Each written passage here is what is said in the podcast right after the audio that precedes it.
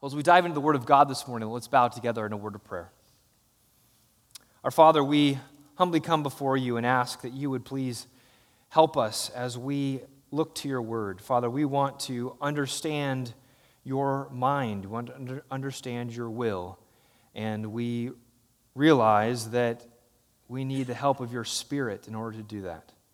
So please, open the eyes of our hearts that we may see the wondrous things that are in your Word and we'll give you the praise. In Christ's name, amen. Well, folks, we live in a dark day, do we not? The forces of evil, the enemy, is constantly at work, and you simply need to open your morning newspaper, or as probably more of you do, open your news app and read of what is going on in this world and to see uh, the darkness that is at work, both in our country and around the world. We see evidences of the enemy of God working against all that is good in this world.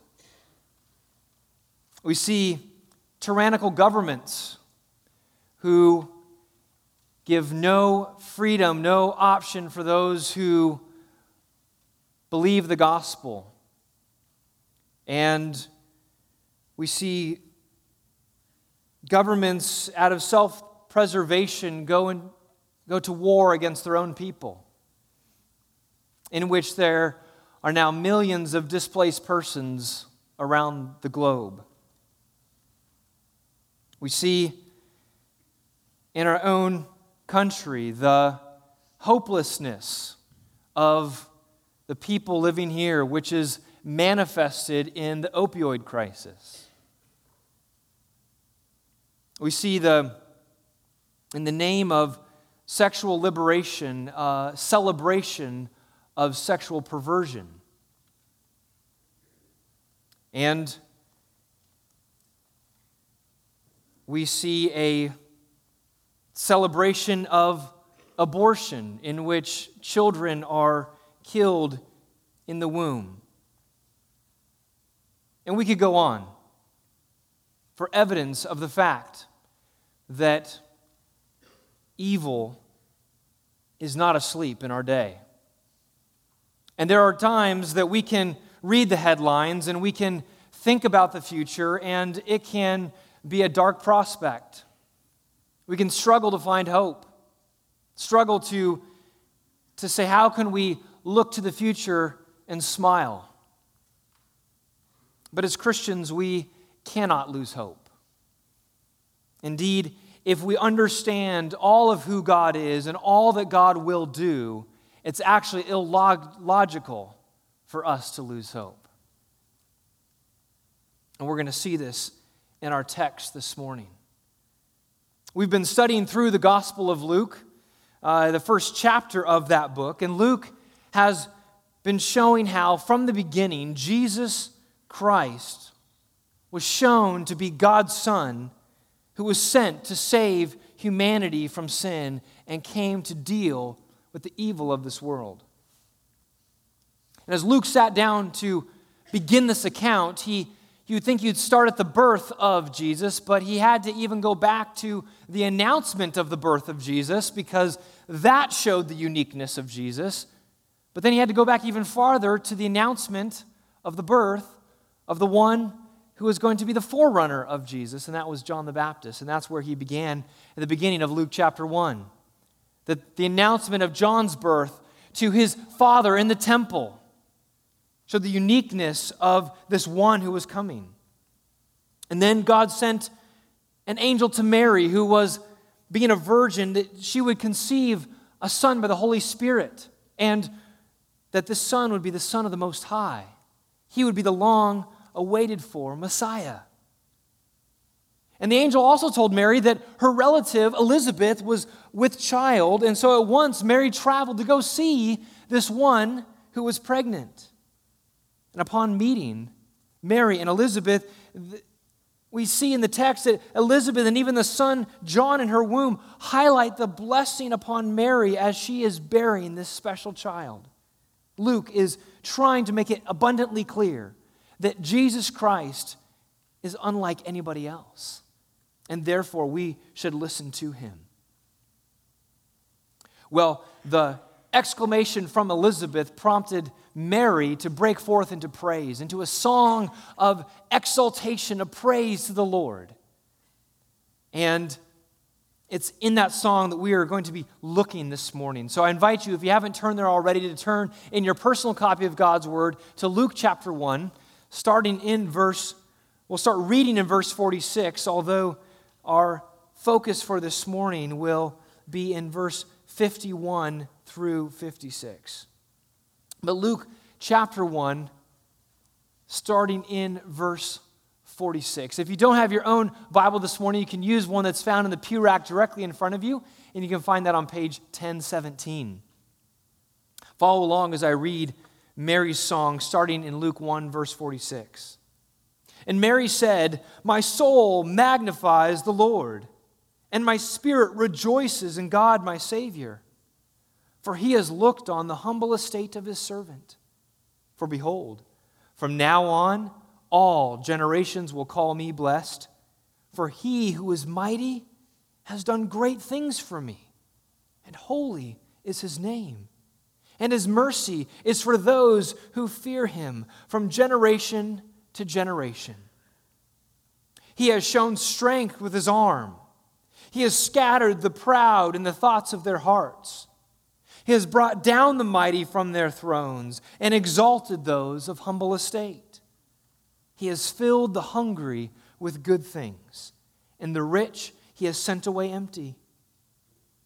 He has helped his servant Israel in remembrance of his mercy, as he spoke to our fathers, to Abraham, and to his offspring forever. And Mary remained with her about three months and returned to her home.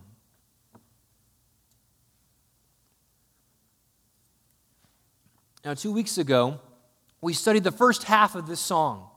And we saw that there, we, we saw six characteristics of God that prompted Mary's praise, that, that she saw in the character of God and caused her to praise God and to break out into song.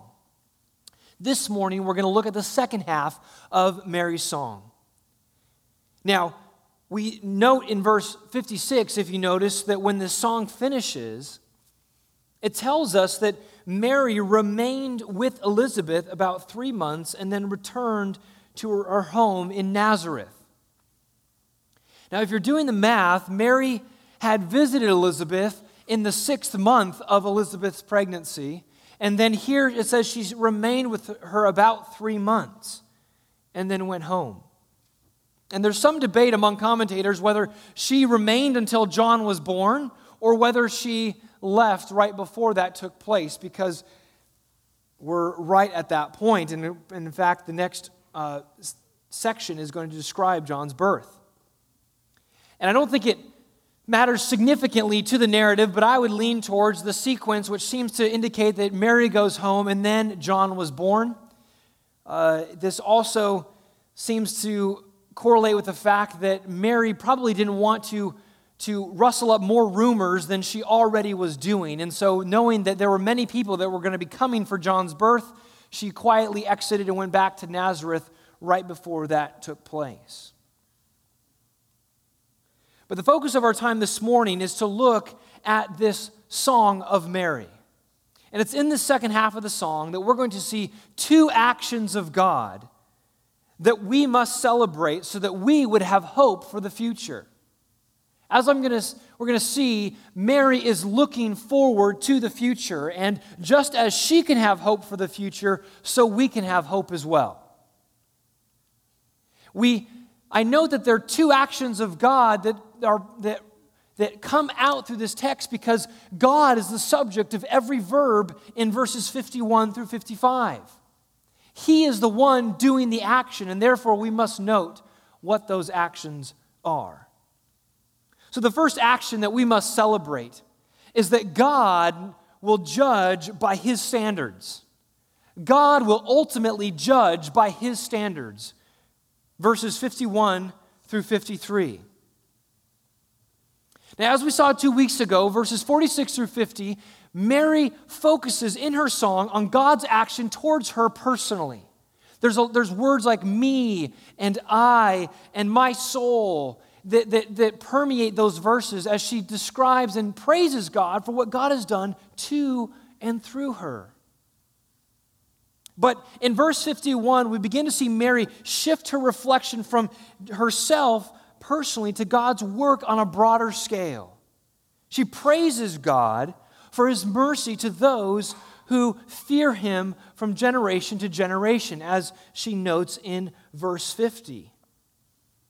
And this launches her in to verses 51 through 55, in which she celebrates the incredible reversal that God will bring to humanity. A reversal in which those on top become those on the bottom, and those on the bottom get exalted to be on top. Look at verse 51. It says, He, being God, has shown strength with his arm.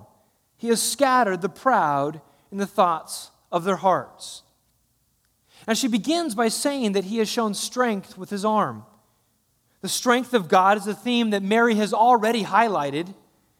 She, in verse 49, she talked about his might and his power, the one who is mighty or the mighty one. But here she says he has shown strength with his arm. Now, if we know what we know about God is that God is spirit, he himself does not dwell in bodily form, and so therefore exclamations like this are what are called anthropomorphisms in which we take a characteristic of man and we use it to help us describe or say something about who God is. The Old Testament, you see lots of this, such as the eyes of the Lord. Well, God doesn't physically have eyes like we have eyes, but we recognize it, it refers to his watchful gaze. In this case, it's the arm of the Lord. And this arm is, is used, the arm of the Lord is used throughout Scripture to describe his strength and his mighty ability. In fact, there's several places in the Old Testament where we see this arm designation used, and it typically describes God as like a divine warrior. This, this sense of a warrior who's grasping his sword and he's out to do damage, he's out to destroy his enemies, and it, and it shows his strength. For example, Deuteronomy 7, verse 19 says, The great trials that your eyes saw, the signs the wonders, the mighty hand, the outstretched arm by which the Lord your God brought you out. So you so will the Lord your God do to all the peoples of whom you are afraid. Speaking to the nation of Israel. 2 Kings 17:36 But you shall fear the Lord who brought you out of the land of Egypt with great power and with an outstretched arm. You shall bow yourselves to him, and to him you shall sacrifice. Or lastly, Isaiah 30, verse 30. And the Lord will cause his majestic voice to be heard, and the descending blow of his arm to be seen in furious anger, and a flame of devouring fire, with a cloudburst and storm and hailstones. So you can see that there's it's typically described of the Exodus and him bringing his people out with an outstretched arm and destroying the enemy of Egypt but then also even a looking forward to God's judgment in which he will that there would be a descending blow of his arm as well. This mighty warrior of God. And that's what Mary celebrates and highlights here. He has shown strength with his arm. Now, beginning in verse 51 through 55, the, the verbs that are all throughout there, the action words, are, are translated in the past tense. He has shown strength. He has scattered the proud, and so on. Now, in the Greek, it's not that clear cut that it's, that it's necessarily describing a past action. And I totally understand why the translators do it this way. You have to choose one or the other. But there's a sense in which the, the, the way these verbs are constructed, constructed, it could refer to the past. It could refer in a timeless way to kind of all of time, to saying God acts this way in all seasons, in all eras. Or it could even be looking to a future time in a, in a sort of a prophetic way. I think that what's going on here is that Mary is reflecting and meditating on the actions of God in her own life. She's also meditating upon what God has done in the past in her old her Bible, which is our Old Testament. And she's rejoicing in the ultimate results that her son who is inside of her will bring about as the promised Messiah. She recognizes that what God is doing through the Son in her is in continuation of what God has been doing and will continue to do. So I would say that she's inspired by the past that she knows so well, but she is hoping in the future. And there's a sense in which what she's describing here is, is somewhat prophetic of what she believes is going to take place through her son. Now, as a, as a parallel, why would she talk in kind of past tense language, but it's talking about the future? I would remind you of Romans 8:30, which God there Paul speaks about how God has predestined believers, he's called believers, he's justified believers, and he's glorified believers. You know, well, he, okay, I, I, I'm predestined, I'm called, I'm justified, but I'm not glorified yet. But we can see that he talks about it in kind of a past tense language form so that it's, it's as certain as if it's already taken place. Our glorification is locked in just as much as our predestination was locked in before the foundation of the world. In the same way, I believe Mary here is looking at these actions of God and saying, These are going to take place. This is locked in as if it already took place. And so, as we go through these verses, I will focus on how God will accomplish these things through his Son in the future. Now, as we look at verses 51 through 53, we see a contrast going back and forth between two alternating groups that are labeled different, differently. We see first the proud and the humble, we see the elite versus the lowly, and we see the full versus the empty. And it's in these contrasts that we really see two groups. So we shouldn't see six groups, we need to see two groups. One group stands against God and receives his condemnation, and the other is on God's side and receives his favor. And so, even though Mary identifies them in different ways, she's drawing attention to the fact that God will use his strength of his arm to crush his enemies and to uplift his friends. And that's what we need to see this morning. So let's look at the different ways she describes this. First, let's look at the proud versus the humble in verses 51.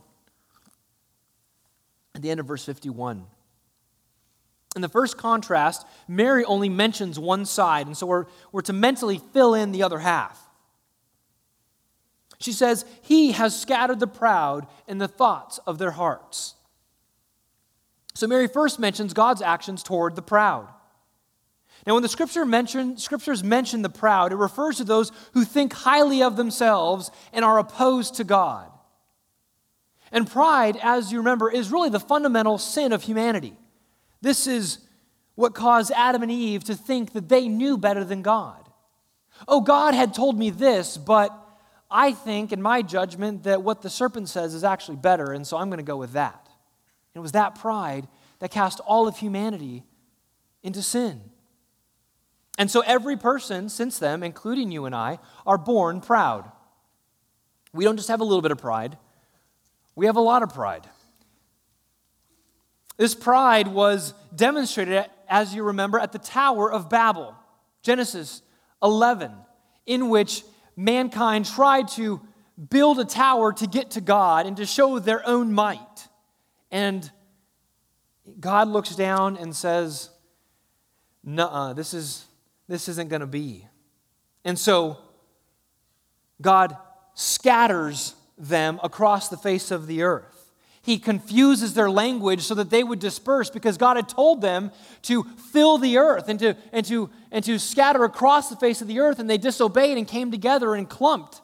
And he says, Okay, you're not obeying me. I'm going to help you. And so he, he confuses their language. They disperse across the land.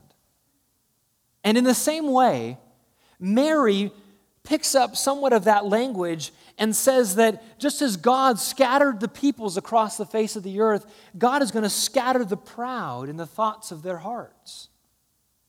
Just as every single person builds a Tower of Babel in their own heart and mind, trying to think that they are above God, thinking that they know better than God, God is going to scatter them.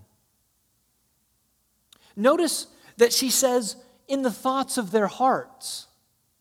In other words, God's not just going to scatter proud actions, proud things that they do, boastful words that are said. Because God can see into the innermost parts of the human heart. And so he scatters the thoughts of their hearts, those things that nobody else sees, those, those arrogant thoughts that, that run through the mind and that we think we can hide from others and we can put on a, a sense of humility, but God is the one that truly sees our pride deep down. And this reality that there is coming a time in which God will scatter the thoughts of the proud should stand as a warning to everyone. God sees our hearts, God knows our pride. When it comes to God, there's no such thing as privacy settings in which you can choose what you want to share and what you don't. Because God sees it all. You can't block the sovereign eyes of the Lord from seeing what you think about. There are no proud thoughts that God will not hunt down. That's what this scattering means. It means He will chase them in all directions. People thinking they can run away and hide, and there's no place to hide. The proud, Mary makes the point, the proud in this life cannot expect to escape the power of the Lord. As one commentator said, God will scatter those who feel no need for him, but are proud of their spiritual or material attainments and capabilities. That is who God has in his target. Now, again, Mary is describing two great groups of people here those who are with God and those who are against God. Mankind, by nature, is against God and qualifies as this category of the proud. And, folks, these are the people that are all around us. These are our neighbors that live next door. These are maybe our family members, our coworkers. These are people who think they can shake their fist at the sky and think there's no such thing as God and think they can get away with it. Or these are people that, that try to ignore that God exists and just go on with life and think they can make decisions for what they think is best and what will please them and think that God doesn't care or people who think that they can please Him in their own way, whether it's a certain religion that they choose or some self defined spiritual path that they can come to God on their own terms. All of these positions reflect a heart of pride that God will one day scatter.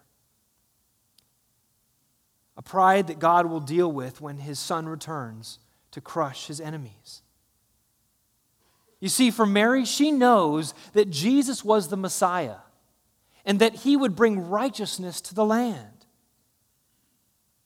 So she knows that Jesus is going to conquer in some sort of way and bring about, bring about God's holiness and righteousness, but she does not yet see that before that great victory comes, there has to be a great humiliation in the life of Jesus. The cross must come before the crown, the sufferings before the glory. But she celebrates that glory that is going to come, and we know is still coming. And so this is a sobering reminder for all of us, even though even those of us that know Christ and that we are God's friend because of that. We must continue to seek to kill the pride that is in our hearts because that displeases the Lord. 1 Peter chapter 5 verses 5 through 6 says clothe yourselves all of you with humility toward one another. Why? For God opposes the proud but gives grace to the humble. Humble yourselves therefore under the mighty hand of God, so at the proper time he may exalt you. That's the flip side of the proud. The proud are scattered, the humble are exalted. We humble ourselves now under the mighty hand of God so that we don't get scattered by the mighty arm of God later.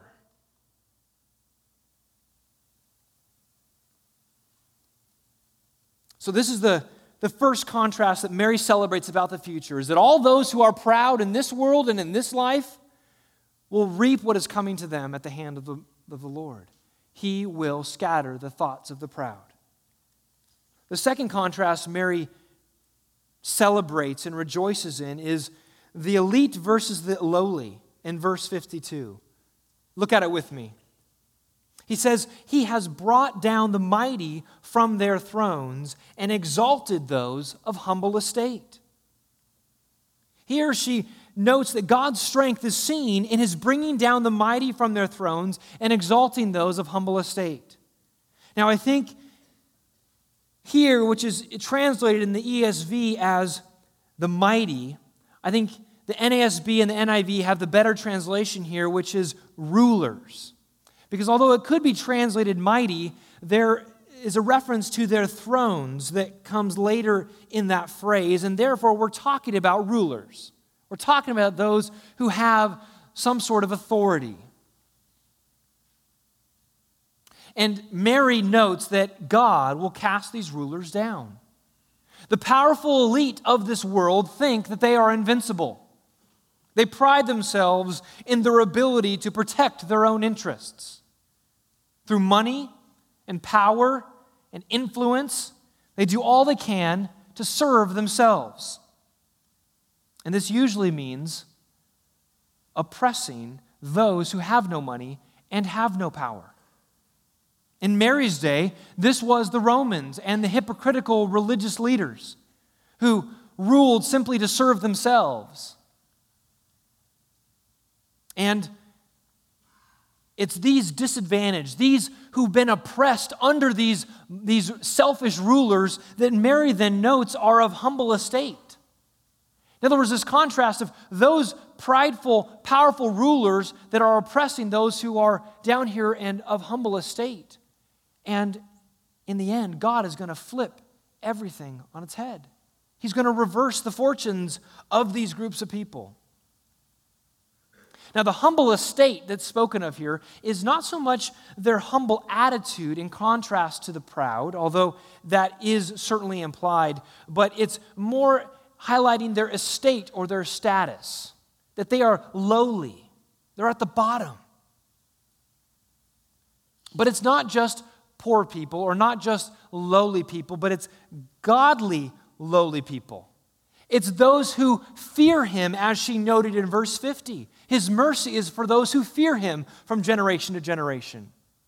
And so, again, through this song, Mary is highlighting the proud and those opposed, opposed to God, and the humble and those who are on God's side. And so, the humble estate here are those who are on God's side and fear him, that he will exalt. And what she's noting here is that God will have the final say. His power will be displayed as he reverses the fortunes of these people. God will judge the ruling classes for their oppression and their lack of compassion. Why? Because God requires that man treat their fellow man with compassion. That is what is built into his creation of mankind. That we are made in God's image, Genesis chapter 1. Therefore, we would treat others as God would treat them because we image God. And yet, and we see that command right through the, the, the scriptures love your neighbor as yourself. And yet, that's not what's taking place for these proud rulers. So, what does this mean for us? What does Mary's hope and Mary's declaration of what's going to happen in the future mean for us today? Well, because we continue to live in a fallen world, as we've already reflected on, there are unrighteous and wicked rulers who oppose God and oppress God's people even today. And while here in the U.S., we certainly may be sensing a greater amount of opposition to Christ and his gospel than we have in prior generations. It's really the church around the world that has and still does receive far more persecution than we do. And it just so happens that today is recognized as the International Day of Prayer for the Persecuted Church. And here in our text, we are reminded that followers of God are often targets of oppression by those who rule over them. And so, this hope and this reversal that Mary highlights is very much appropriate for us, for the church in the 21st century. I mean, just reflect upon the brutal regime in North Korea or the tyrannical Communist Party in China or to the Muslim majority nations in the Middle East. In all these places, followers of Jesus experience injustice and persecution at the hands of the rulers, those who are mighty who sit on thrones, self appointed thrones.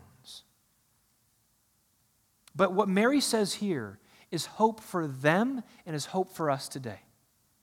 That there is a change coming. God has not forgotten his children, he never will. He will not allow the wicked to go unpunished. Jesus Christ will return to deal with his enemies, and he is the mightiest one. I'm reminded of Revelation 19. In fact, I invite you to turn there. Revelation 19. This is a passage that describes the coming of Jesus. This is also a helpful reminder as we approach the Christmas season, in which Jesus is too often portrayed as meek and mild as this uh, soft, gentle uh, baby, and then this kind of man that just wants to love everybody, which is true. Jesus loves deeply. But, and he says, Come to me, all you who are weak and heavy laden, and I will give you rest. He is a gentle Savior. But while it looked in his first coming that the enemy had gotten the best of him, when he comes back again, no one's going to doubt who wins. Revelation 19, verse 11. This is John the Apostle speaking. Then I saw heaven opened, and behold, a white horse. The one sitting on it is called Faithful and True and in righteousness, he judges and makes war. His eyes are like a flame of fire, and on his head are many diadems. And he has a name written, and he has a name written that no one knows but himself. He is clothed in a robe dipped in blood, and the name by which he is called is the Word of God. And the armies of heaven, arrayed in fine linen, white and pure, were following him on white horses and from his mouth comes a sharp sword with which to strike down the nations, and he will rule them with a rod of iron. He will tread the winepress of the fury of the wrath of God the Almighty. On his robe and on his thigh, he has a name written King of Kings and Lord of Lords. Again, there will be no dispute about who wins that war. It will be a ruthless slaughter of all of God's enemies that will be done with perfect justice. No injustice, no one will receive punishment that did not deserve it. Because mankind is naturally proud and opposed to God, and God will one day bring justice. But not only will the enemies of God be cast down, but believers will be exalted, will be lifted to a high estate, we'll be able to reign with Christ. We get to sit upon the throne. Since we're in Revelation, turn to Revelation 3. 3, verse 21.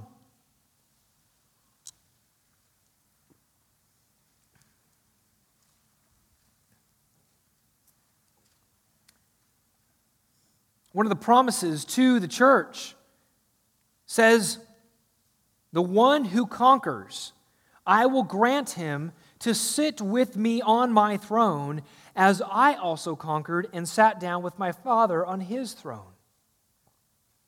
We get to sit with Christ upon his throne. 2 Timothy 2:12 says, "If we will if we endure, we will reign with him."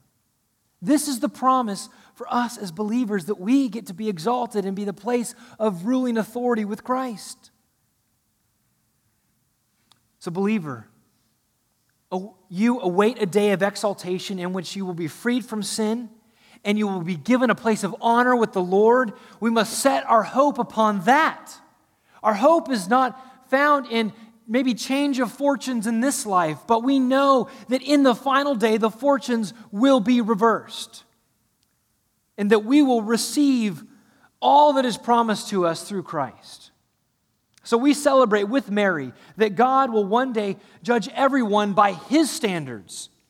Everyone will receive what they are due the wicked, their destruction, and those who believe, the God-fearers, our exaltation. But Mary isn't done. She has one more contrast to make in verse 53. So turn back with me to Luke chapter 1, verse 53. She contrasts the full versus the empty. He has filled the hungry with good things, and the rich he has sent away empty. The poor and the rich, a classic contrast. The rich in this life seem to have it all. They're full of possessions, they're full of food, they're full of whatever they want. But the poor, on the other hand, are deprived of many things.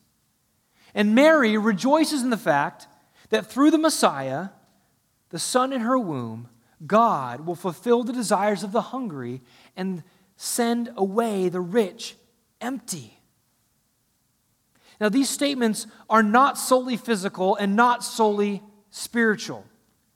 They include both spiritual and physical blessings that come to those who fear the Lord.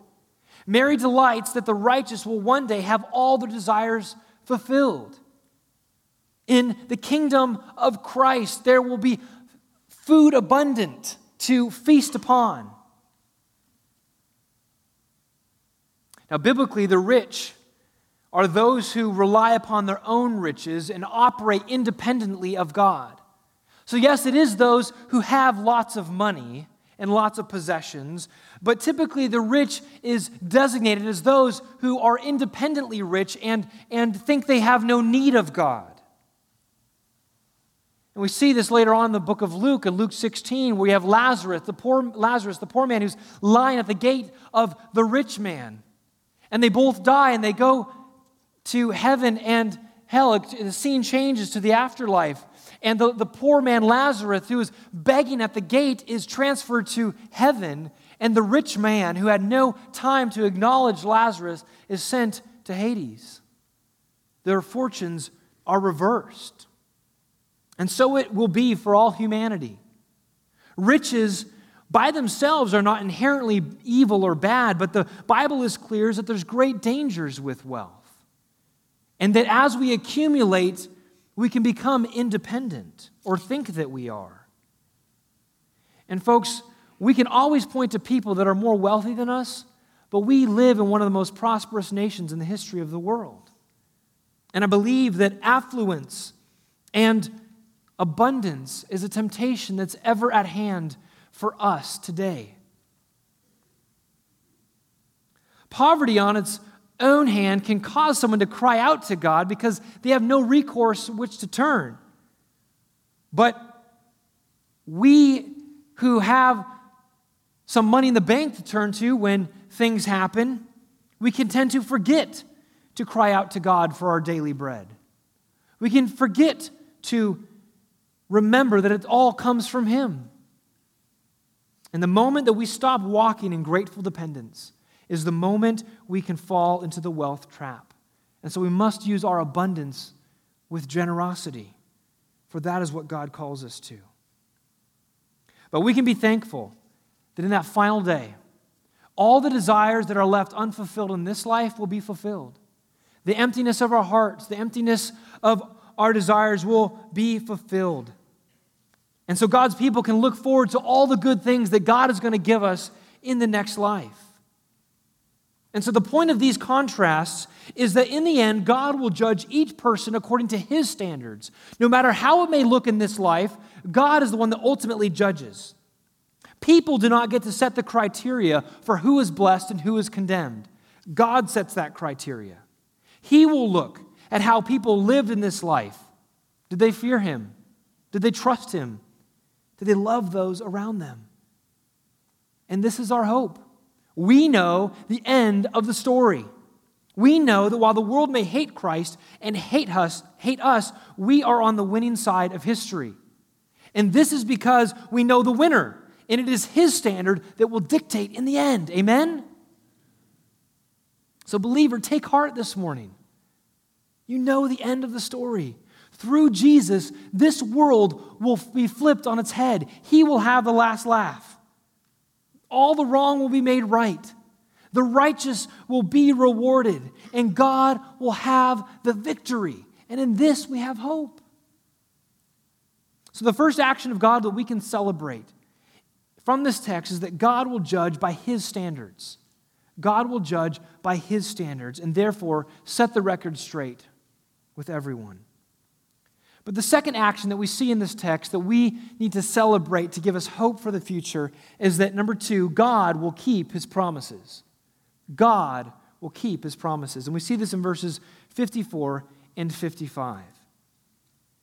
Mary finishes her song by highlighting God's commitment to Israel.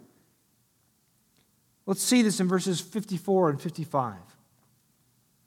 He, being God, has helped his servant Israel in remembrance of his mercy, as he spoke to our fathers, to Abraham, and to his offspring forever. Mary recognizes that the coming of the Messiah means that God is helping his people, Israel. And this is a very nationalistic sense. We cannot take the word Israel here to mean the church. We certainly will be included in the blessings that come to us through the new covenant, but we cannot change the meaning of what is being said here. Israel here is identified as God's servant. This communicates not only Israel's submission to God, but also its privileged status as God's representative on earth. The word for help here, God has, He has helped His servant Israel, means to lay hold of in order to support.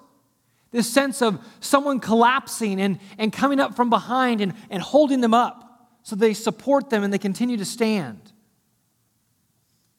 This help of collapsing Israel will come through Israel's redemption and salvation through the Messiah. Now, there's a sense in which she's probably looking for a political deliverer in some sense. That, that this Messiah is going to come and clean house, as we've already seen in the contrast that she's made right? That the Messiah is going to start flipping things in this world.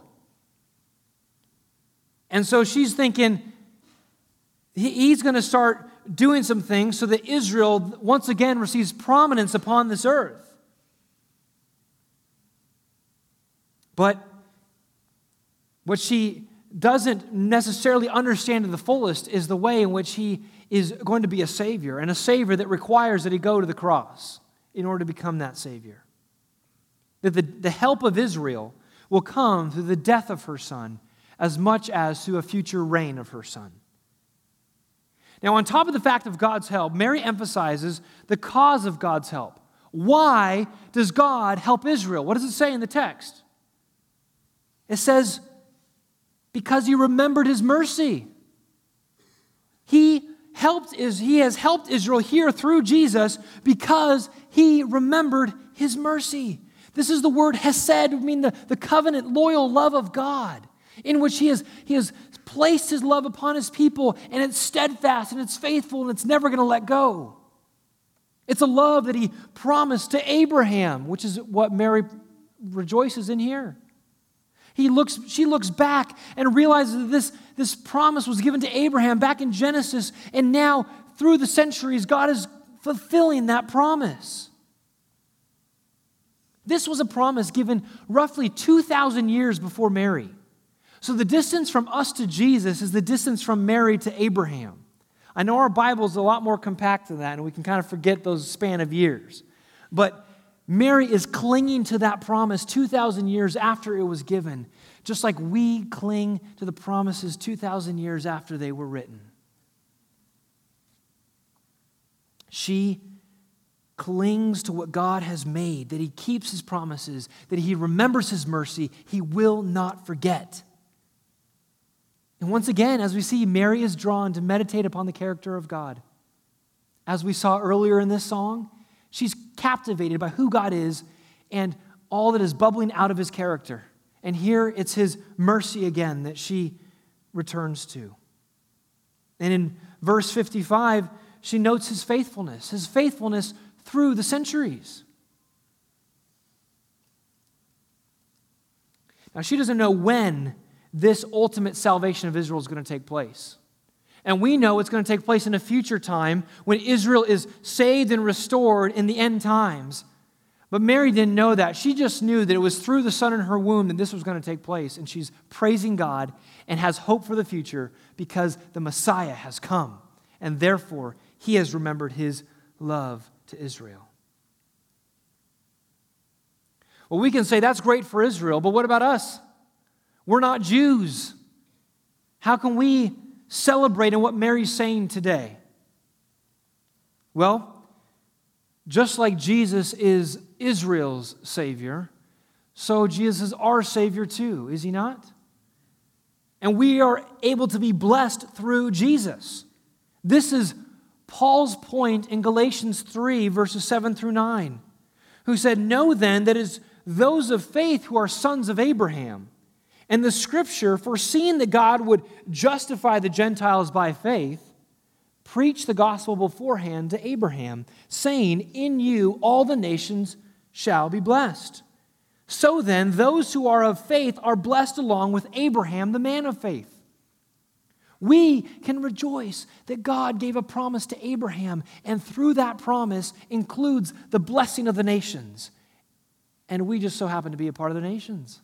So therefore, we receive the blessing that comes through Jesus. It's through our faith in the Jewish Messiah that we are blessed with salvation. We've been grafted in. As we know, Israel rejected their Messiah and have temporarily been hardened. And we Gentiles are partakers of the new covenant through Jesus.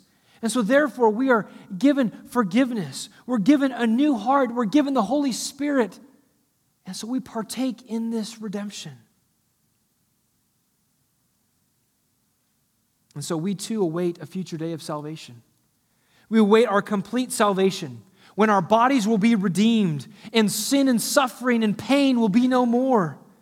When we'll be free from sin, when that, that battle with the flesh that rages in our hearts every single day will be done away with. And when we will finally see Jesus face to face, it will be a day in which death and pain and grief are absent It'll be a day in which we'll be fully satisfied in the Lord and we, we won't have any longings for that which is evil or that which is wrong. How do we know that these beautiful realities will be ours? How can you go home confident that these will be yours one day? Because God has spoken it in His Word, He's promised it, and He is faithful. Just as He kept His promises to Israel, He keeps His promises to us, believer. In fact, if God did not keep his promises to Israel, we would have every reason to doubt whether he would keep his promise with us, which is the whole point of Romans 9 through 11, by the way. God is a promise keeping God. And so we cannot lose sight of our blessed hope the return of Christ, and all that he will bring with him. Because when we lose sight of the future and that hope that we have, we lose, we lose our track spiritually in the here and now. If we stop hoping in the return of Christ, then we can lose our impetus for holiness. Why be holy? Why fight for sin, uh, fight against sin, and fight for holiness in our life if we forget that Jesus is coming back? If we fail to set our hope on Christ's ultimate victory, we can grow demoralized in our sin saturated world and have a defeatist attitude. If we fail to hope in God's promises of our final redemption, then we grow discouraged with the sin in our own lives to the point of hopelessness. But we've got to remember what is coming. This is not the end. God is still at work. He will right every wrong, He will fulfill His promises. And hoping for what is to come comes part and parcel with what it means to be a Christian. Listen to what Paul says in Romans 8. He says, For in this hope we were saved. Now, hope that is seen is not hope, for who hopes what he sees? But if we hope for what we do not see, we wait for it with patience. Beloved, we need to wait, and we need to wait with patience, setting our eyes on what God will do, and in that, know that we have hope for the future. Let's bow together in a word of prayer. Our Father, we thank you for all that you are doing in and through us. We thank you that we can have hope in what you will do.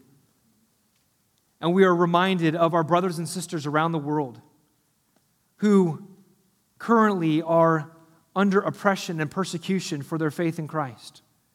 Father, our hearts ache with them that they long for the day in which they will be redeemed and their captors will be punished. We pray until that day that you would keep them faithful, that you'd keep their eyes set upon the hope of the future when Jesus will return. And may they be faithful witnesses for Christ as us as well that those around us, whether they be our captors or they be our friends and neighbors, that they might know the hope that we have and the reason for our hope. It's in Jesus' name we pray. Amen.